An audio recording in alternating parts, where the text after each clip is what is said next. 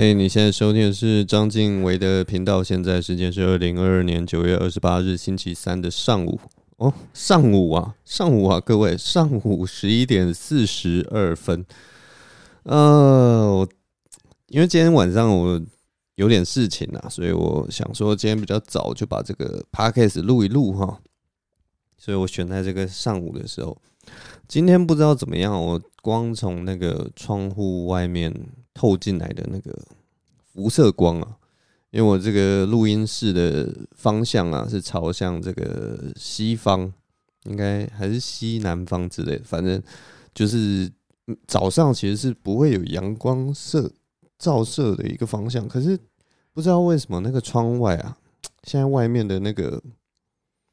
红外线还是什么，就不断的照进来，还有我现在整个背脊发热啊。人家平常那种恐怖啊，或者什么是背脊发凉，我这里坐在这里就背脊发热。然后刚刚看那个气温哦，今天又突破三十度了，这在搞什么东西？不是，我还想说今年秋天来得特别的快，那个之前北风呼呼吹的，吹的这个气温不断的往下降，想说哇，这个秋高气爽、秋意浓的天气，怎么就这样子？一瞬间又变成一个秋老虎的天气呢？秋天来了，好像秋天又走了一样。好了，反正大概就是这个样子。我这周跟大家讲一下我上周过的一些事情了。我上周上周末的时候，大概哎、应该是礼拜几啊？礼拜五、礼拜六的时候，哎、还是礼拜六、礼拜天？应该礼拜五、礼拜六、礼拜六五、礼拜六的时候，就邀那个学人跟阿秋来我家里玩呐、啊。呃，因为这两个人可能就是很闲呐、没什么事情，所以就找他们来我家玩。哦，这个三个人就是一群嘴炮仔啦。反正我们三个就是凑在一起的时候，就是一直在讲话。我也不知道我们这三个人到底是在。真的，你如果一整个想起来，我们就是大概有聊天，应该也是有聊个七八个小时以上，你知道吗？聊了这么久，结果好像也没有在聊什么很很重要的事情。男生聊天真的是毫无重点呢，女生可能是那种资讯交换、以物易物的概念，那男生聊天就是天马行空，然后当下聊的时候就是可以笑得很开心，但是事后回想就是哦，我们好像真的没有聊到什么东西。其中我竟然有想到的一些片段，就是呃，有有有一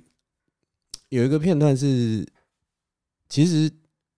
有点像在拆学人的台，你知道吗？因为学人这个人其实很妙。我们后来跟他比较熟了之后，我们就有发现一件事情，就是学人他对很多事情都非常了解。他在我们面前就是像那种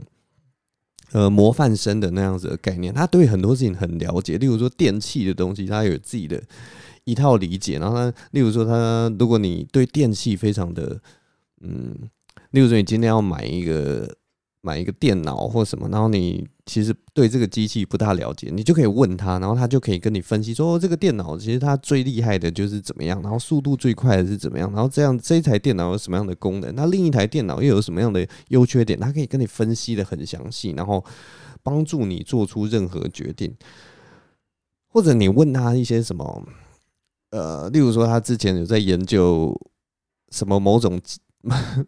某种教学方法，然后你问他说：“哎、学员，如果我今天想要教学或者做什么 PTT 的话，可以用呃 PPT 的话可以用什么？”然后他就他就可以跟你介绍说：“哦，我之前有用一个什么样的软体，那个软体很棒。然后我在 YouTube 上面有看过两支影片，然后都是在讲要怎么做教学的。然后什么你教学要注意什么什么，他就可以跟你头头是道，然后讲大概就讲到你受不了。他可以光这个话题，他就可以讲二三十分钟。他基本上也算是一个话痨的喜剧演员。”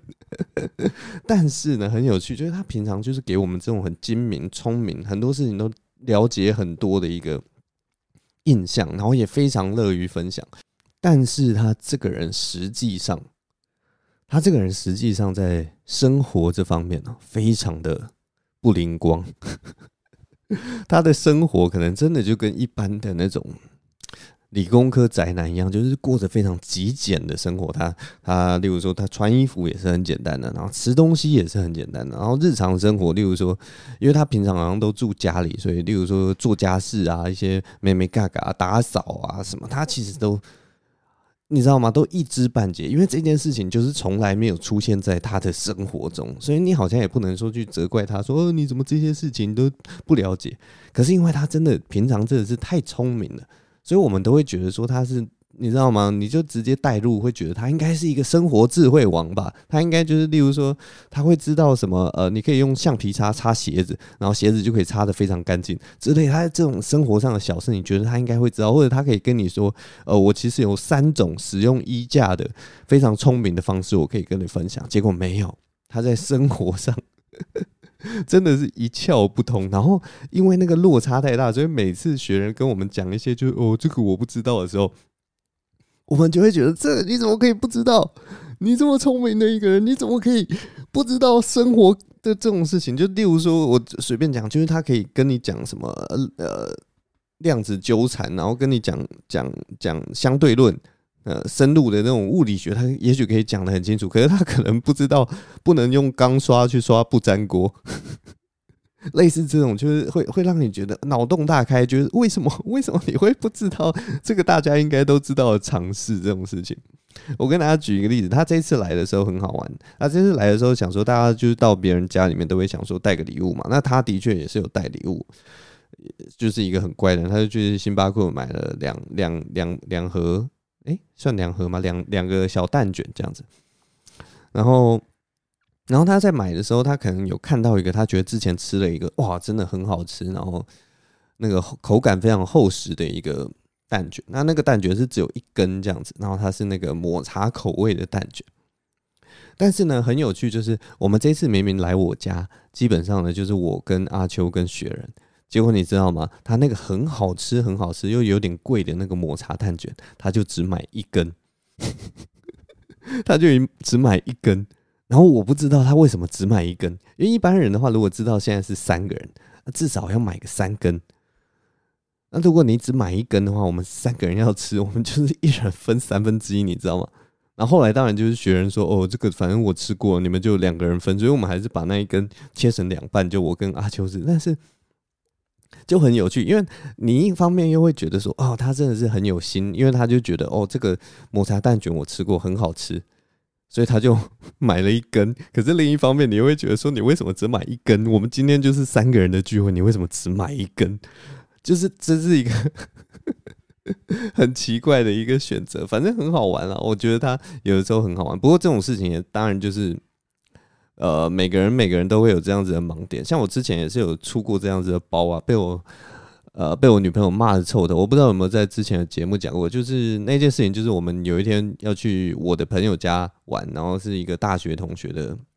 聚会。那我那个大学同学就是很 free 的人，他就跟我们呃几个四五个大学同学说，哎，那大家都不用带任何东西，因为我们家吃的也够多，喝的也够多，大家就人来就好，开心就好，随性就好。所以呢，我就。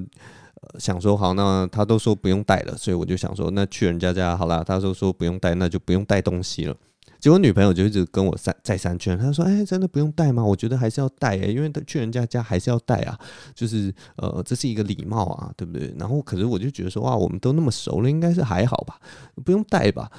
然后所以我就一直跟我女朋友说啊，不用了，那我朋友 OK 的，OK 的，去啊，没关系。然后后来我们去去到我朋友家以后，我觉得大家也是酒酣耳热，吃得很高兴。结果当我们就是吃完饭以后啊，在聊天的时候，那个时候就是到了那个甜点的时间嘛，然后那个主人可能就端了一些水果啊，还有一些小甜点出来。结果呢，我那四五个大学同学之中，其中两个女生，她们就从包包里面拿出了她们带的一些饼干跟什么蛋糕之类的。然后他们就说：“哎，来，大家一起分着吃。”然后你知道吗？我女朋友那个时候有去，她整个脸整个超级臭，她就觉得说：“我就说要带东西，你看人家都有带，你这个 臭直男才会觉得说不用带。”然后我就心里就觉得很无辜。然后他后来回家就，我女朋友就骂我一顿，就说：“你就是去人家家就是要带东西，你看人家去人家家就有带东西，然后你现在害我丢脸。”你这个 混蛋，你这个臭直男。我觉得这样心理压力其实蛮大的，就是哎、人家明明就说不用带东西，然后我还真的就没带，然后没带，结果就变成好像是我的错一样。可是我必须跟大家讲，就是那件事情，就那一天我们那个四五个同学里面，就那两个女生同学有带，其他男生的同学其实也都没有带，因为男生就是我，你你说不用带，我大概就就觉得说我带了，我怕会造成你的麻烦，所以我就干脆不要带。可是女生好像就是觉得我去人家，不管你说要不要带那个礼物，我就是要带，然后没带的，你知道吗？你看我女朋友这么的，就是觉得说啊自己好像失礼了，然后很在意。然后也会怕说什么，反正就不礼貌啦，怕留下一些不印象什么的，我就觉得压力好大。所以呃，这边奉劝大家，如果你去人家家，不管怎么样，你都一定要带礼物，然后记得带双数以上的礼物，不要只带一根蛋卷，这样也是很难分的。不过没有啦，我觉得。就是他有心就好，有心就好。其实我没有那么在意，只是觉得就是跟大家分享一下，就是学人在很多生活上，其实生活小事上有时候很不灵光，其实蛮可爱的，是一个很可爱的一个人。然后我们那天还有一个很好玩，就是他们两个来我家嘛。然后大家知道，就是如果呃，如果我们一起坐在客厅啊或什么在聊天的时候，其实大家在背景都会放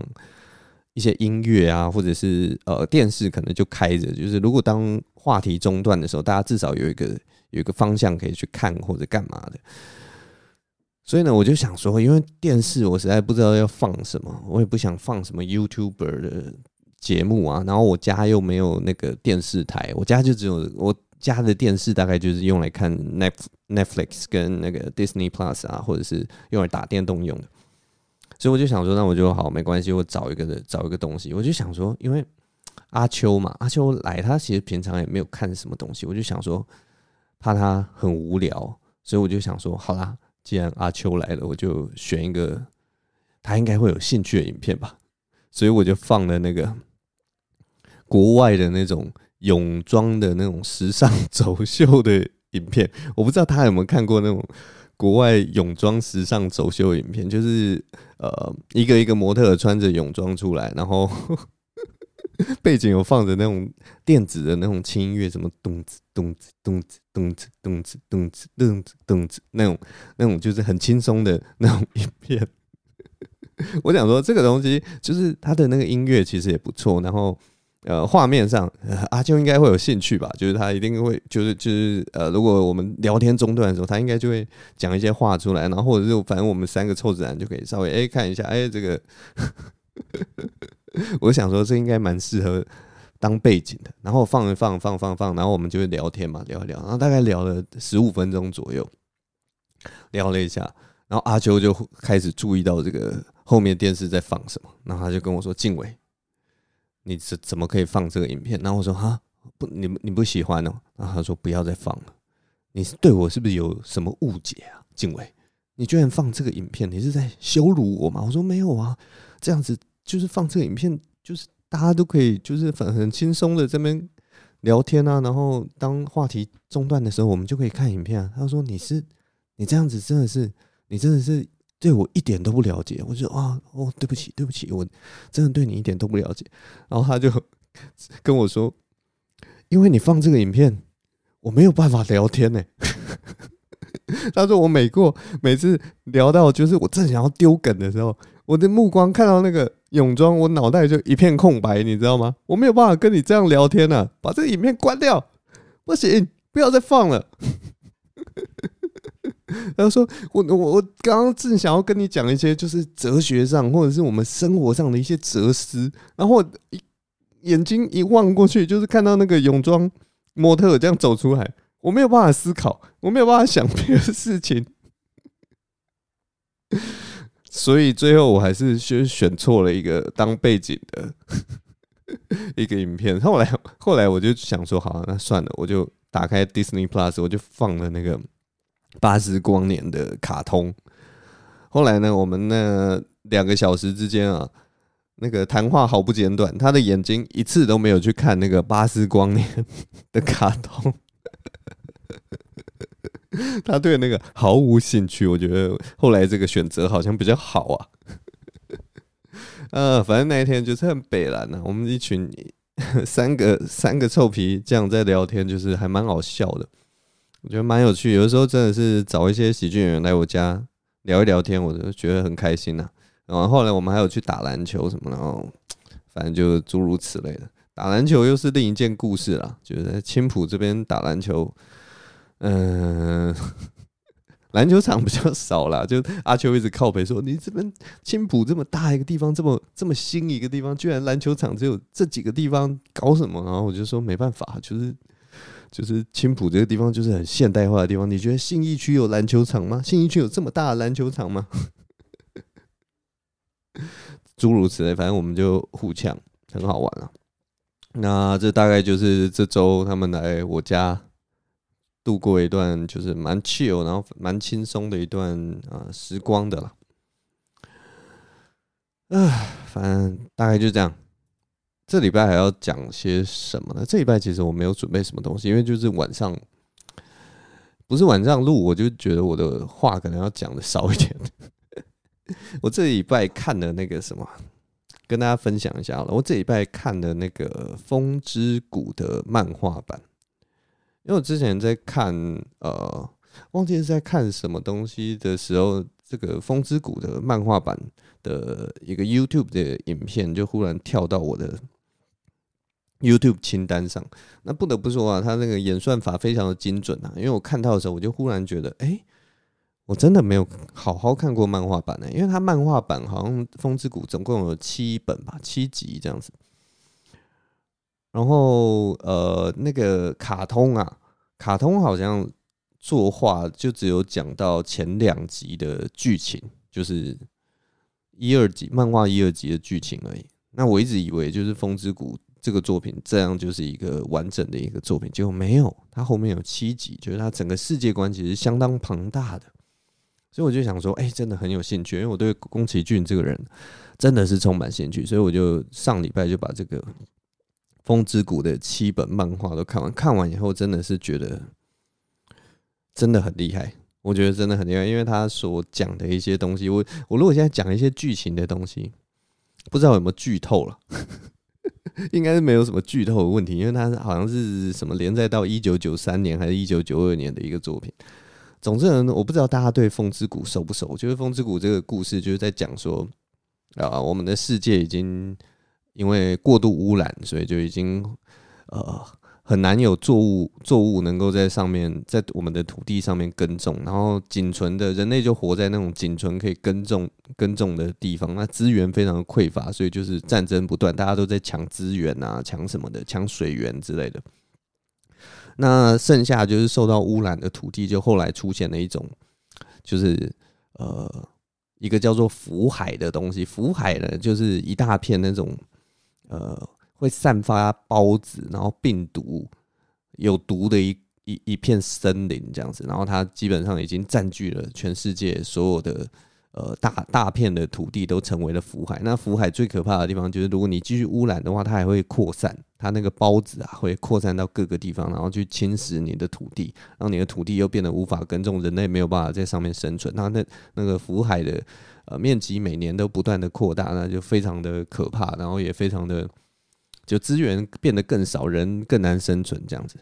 然后就是大家以为这个是一种大自然的反扑啊，结果后来好像这个剧情演变到最后，就发现福海其实是人为的，是有一群就是很可怕的人，然后他们创造出这个福海，然后这个福海其实是一个想要让生态回归呃平衡的一个机制。但是它一样是人造的，就人想要成为神，就大家原本以为福海是这个大自然的反扑，或者是大自然这个地球的某种机制，所以大家都一直觉得说这就是一个，这应该就是我们的天命吧。结果后来发现，原来福海也是人为创造的，然后它是人想要成为，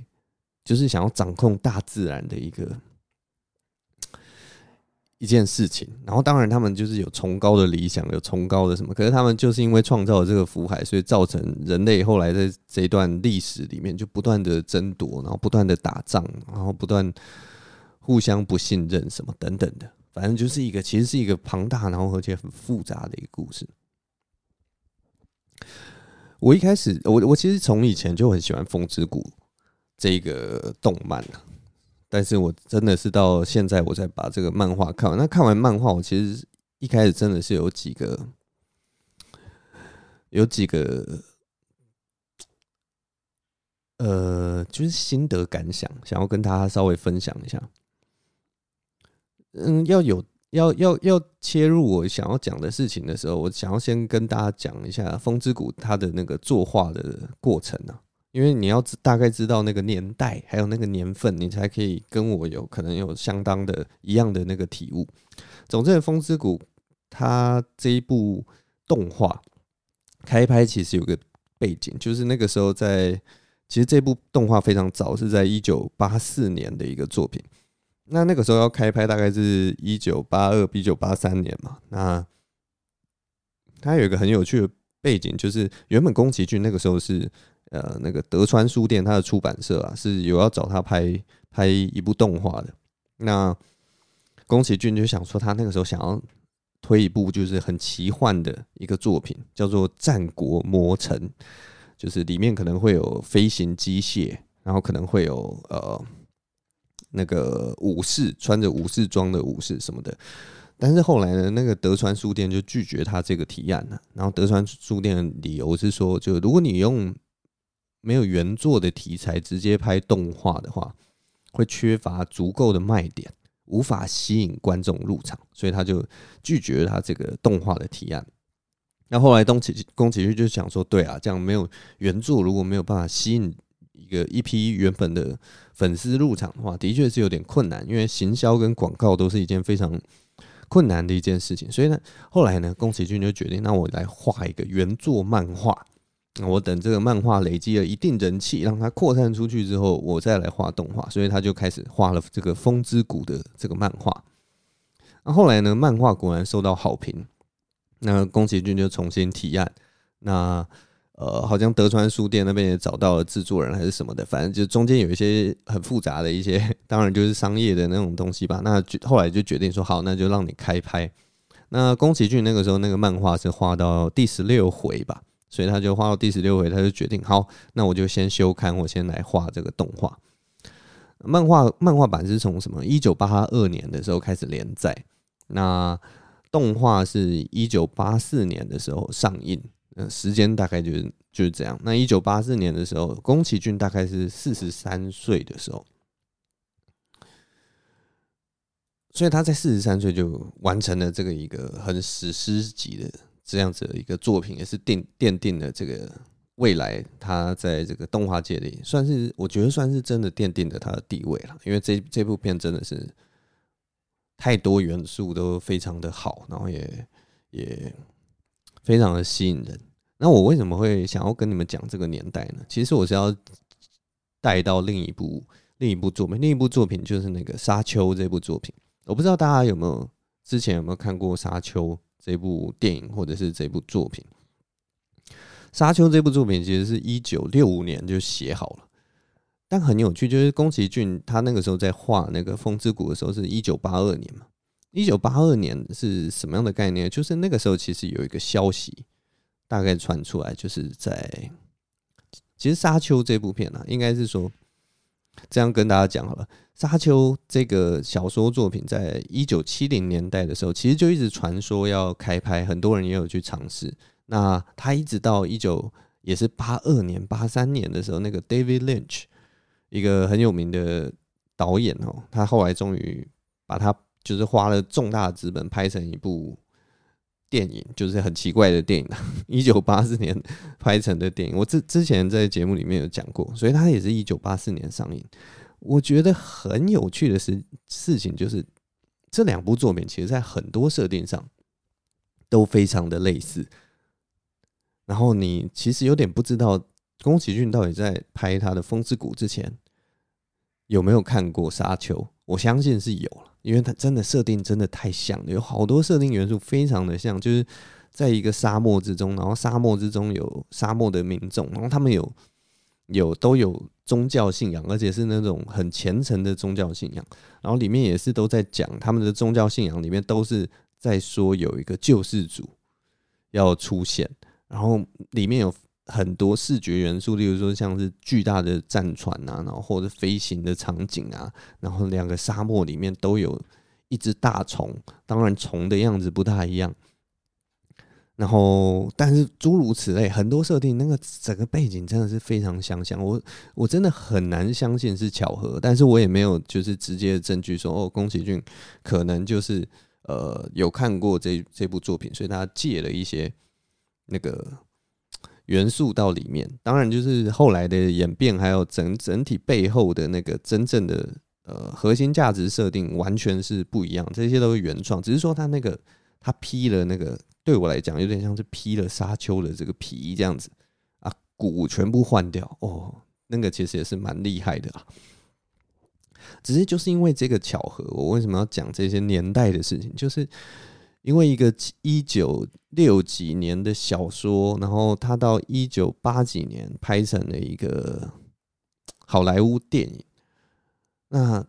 现在日本有一个一九。八几年开始画的漫画，然后他也是在一九八四年拍成了一个动画片。然后同样是一九八四年拍了一部电影，跟一九八四年拍了一部动画片，那它的背景什么都完全一模一样。我不禁 真的是有一点点，我不知道啊，就是这个宇宙走到那个那一瞬间，忽然有一个巧合，在一个同一个时代，然后在同一个。时间点的时候，忽然好像有一个潮流，大家都拍起了这样子的画面的一个作品，真的很妙，真的真的，我很很很很，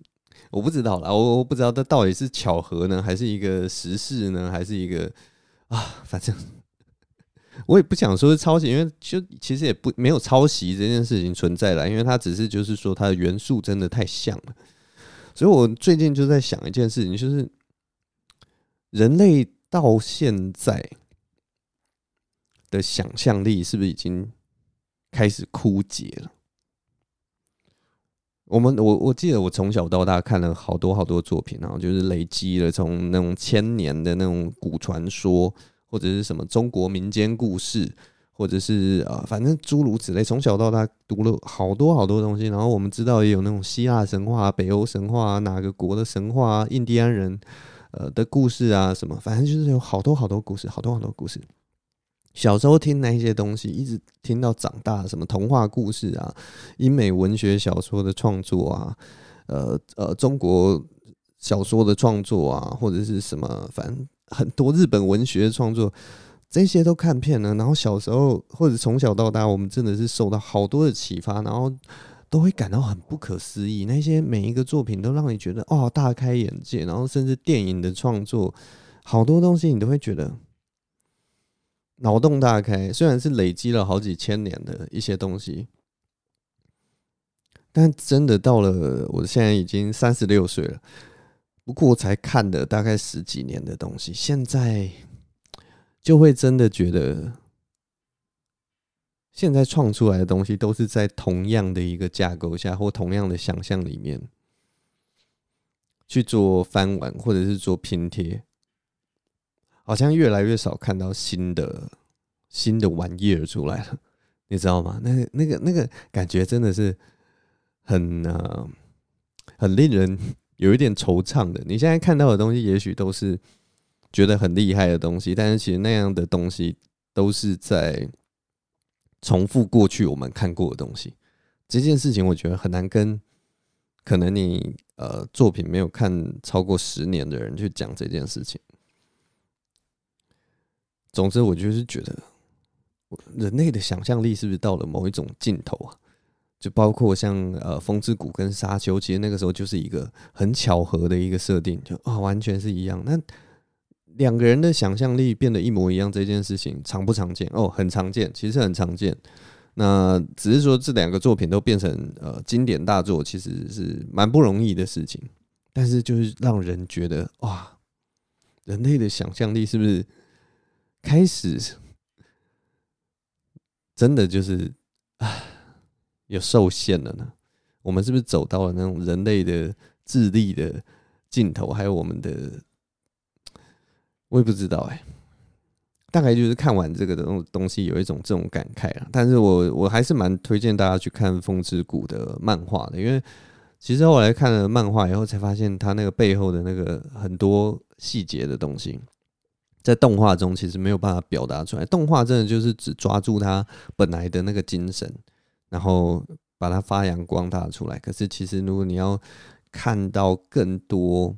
宫崎骏他的世界观还有他的想法的话，其实是真的要往后面去深究。那你其实自己也会发现，呃，宫崎骏其实在他的故事，其实，在《风之谷》那个故事里面，其实就把他想要这辈子想要讲的话已经讲完了。像后面其实不管是神隐少女，或者是呃。魔法公主，魔法公主尤其很像风之谷，它的设定其实很像风之谷，只是它的背景完全抽换掉。但是他们所有在讲的东西，我觉得，呃，宫崎骏之所以那么吸引人，其实他在讲的是说，他没有要，他没有要教条式的跟你说，我们应该要怎么怎么做。他也不是宣扬什么样的正面价值观，或者是说我们不要作奸犯科。他从来不会去批判里面的。呃，愚笨的人或自私的人，他从来，我觉得他的动画强就强在这个地方，就是他从来没有做这件事情，然后他也不会讲究因果报应什么的，他的那个报应永远都不是坏人死掉这么简单。但是他特别强调一点，就是说人在这个世界上会遇到各式各样的事情，也许有的时候是不好的事情，也许有的时候是呃被误解，或者是有的时候是呃。你做了一个很自私的决定，结果啊受到了一些攻击或什么的。但是呢，每一个人，我觉得他在里面每一个角色，不管是坏人或者是好人，或者是自私人或者小奸小恶的人，就是很一般人，每一个人其实都在很努力的存活下来。我觉得这这这这个精神真的是贯彻他从以前到现在所有的作品。所以我觉得大家看他的作品会觉得很温暖。然后会得受到激励，然后也很喜欢它里面各式各样稀奇古怪的设定，但是它所呈现出来的东西真的是呃我们整个社会的缩影，所以我很喜欢宫崎骏的呃故事跟那个架构，就是在这一点，就是每一个人都很可爱，每一个角色其实都都值得大家去了解，然后我觉得这就是他作品里面最强大的的力量，所以。我觉得，如果你要批评宫宫崎骏的话，我觉得最大的批评可能就是他的呃动画有一点理想化了，既现实又理想化。他的那个他的理想化就是说，我们大家都要努力的生存，活下来就有希望，大概是这样子，有点中二的。或者是有点小孩子的那种世界观，但是另一方面，他这也是一个我们在应对现实生活唯一的一个出路。如果你整天在那边有没有自怨自艾，然后整天在那边怨天尤人，然后说啊，就是我就是怀才不遇啊，我就是我空有一身才华有什么用啊？什么，或者是说什么啊？反正你钱就是给有钱人去赚，就是你每天在那边叨叨唠唠，然后不努力生活。好像也是没有办法改变什么。那我们每个人要改变自己的未来，或者是，或者是说要面对这个人生，唯一的办法，唯一的办法就是，就是低头努力去做吧。每个人其实在这个社会上生存，现在已经其实没有生存，已经不算是那么的困难。只要你愿意做，你都可以过一个平平淡淡、很普通，但是。不到饿肚子，然后的一个程度，我觉得啦，至少真的，我觉得真的是这样。只是说，如果你想要不劳而获，你想要偷懒，你觉得说我就是一天不要工作到八小时，那你如果又刚好运气没有那么好，那你可能会过得很惨。但其实一般人假设说啦，假设说我今天就是一个呃很普通人，然后没什么才华，然后也做事也是本烫本烫。那我可不可以去当加油站正职工作？我能不能靠着那一份薪水过一辈子？然后我就租个五千块的套房，我买不起房子，我就租个五千块的套房。然后我在加油站打工，然后我尽量减少自己的花费。我可能就是我唯一的呃消遣，可能就是订个 Netflix，就这样，然后存钱，存一点钱，存个长期存钱。我每每个每个月，假设我就存三千块就好，存三千块，然后我存存存存存，存了一年也会有三万块。那我就靠这三万块，也许买一支一万块的手机，对不对？我还是可以有过一些很快乐的生活，然后是活得下去的。我觉得现代的生存已经没有像以前，以前是真的就是饿死，你是饿死在路边，然后你完全不知道要怎么怎么去改变这个事情，或者是我们看一些呃以前那种就是你。是叫吃人肉的那种那种情况，现在已经慢慢不会出现了。那我们现在是活在一个相对和平的一个年代里面啦，所以我觉得只要大家真的就是认命的去埋头的去努力过自己过好自己的生活，其实大家都是可以过着一个相对还蛮快乐的一个人生啊。那重点就是。我们每个人都是贪心的嘛，看人家过得好，自己也会想要过得好嘛。当每个人都有一个很快乐的，呃，我不知道，每个人都有买房子，你就会觉得自己也应该有一个房子，诸如此类的。所以，我所以我也不知道。总之，我觉得看他的作品，我蛮喜欢看他的作品的，因为他的作品其实就是跟大家说，就是每个人的生活都很辛苦啦，但是每个人只要努力活下去，就会拥有希望。就这么简单的一个概念而已。好了，总之我推荐大家去看看这个宫崎骏七集的这个漫画。我看完是蛮多感触的，可是就是你知道吗？杂乱无章，然后没有什么好整理的，大概就是我刚刚讲的那些东西。然后可能甚至我还是没有表达得很清楚，但大概就这样。啊，这礼拜就跟大家分享到这边啊。如果你们大家有看到什么，就是诶，跟宫崎骏。跟沙丘的这个设定也很像的作品，然后同样是一个呃影响你自身的作品，可以可以推荐给我。嗯，我对这个设定，这种末日的在求生、在资源的呃对抗，然后还有各个帝国间的那种政治的角力啊，有很大的兴趣。因为我就觉得这个东西啊，你不管怎么去编排它，或者是说你怎么去。呃，扭转它，其实最后都会是一个很精彩的故事啊。这个背景真的令我觉得很厉害了，就是很厉害。这种东，这种这种背景其实就有点像那个 cyberpunk，有点像那种赛博朋克那种末日。哎，那个 cyberpunk 算末日吗？总之就是那种复制人的那种背景，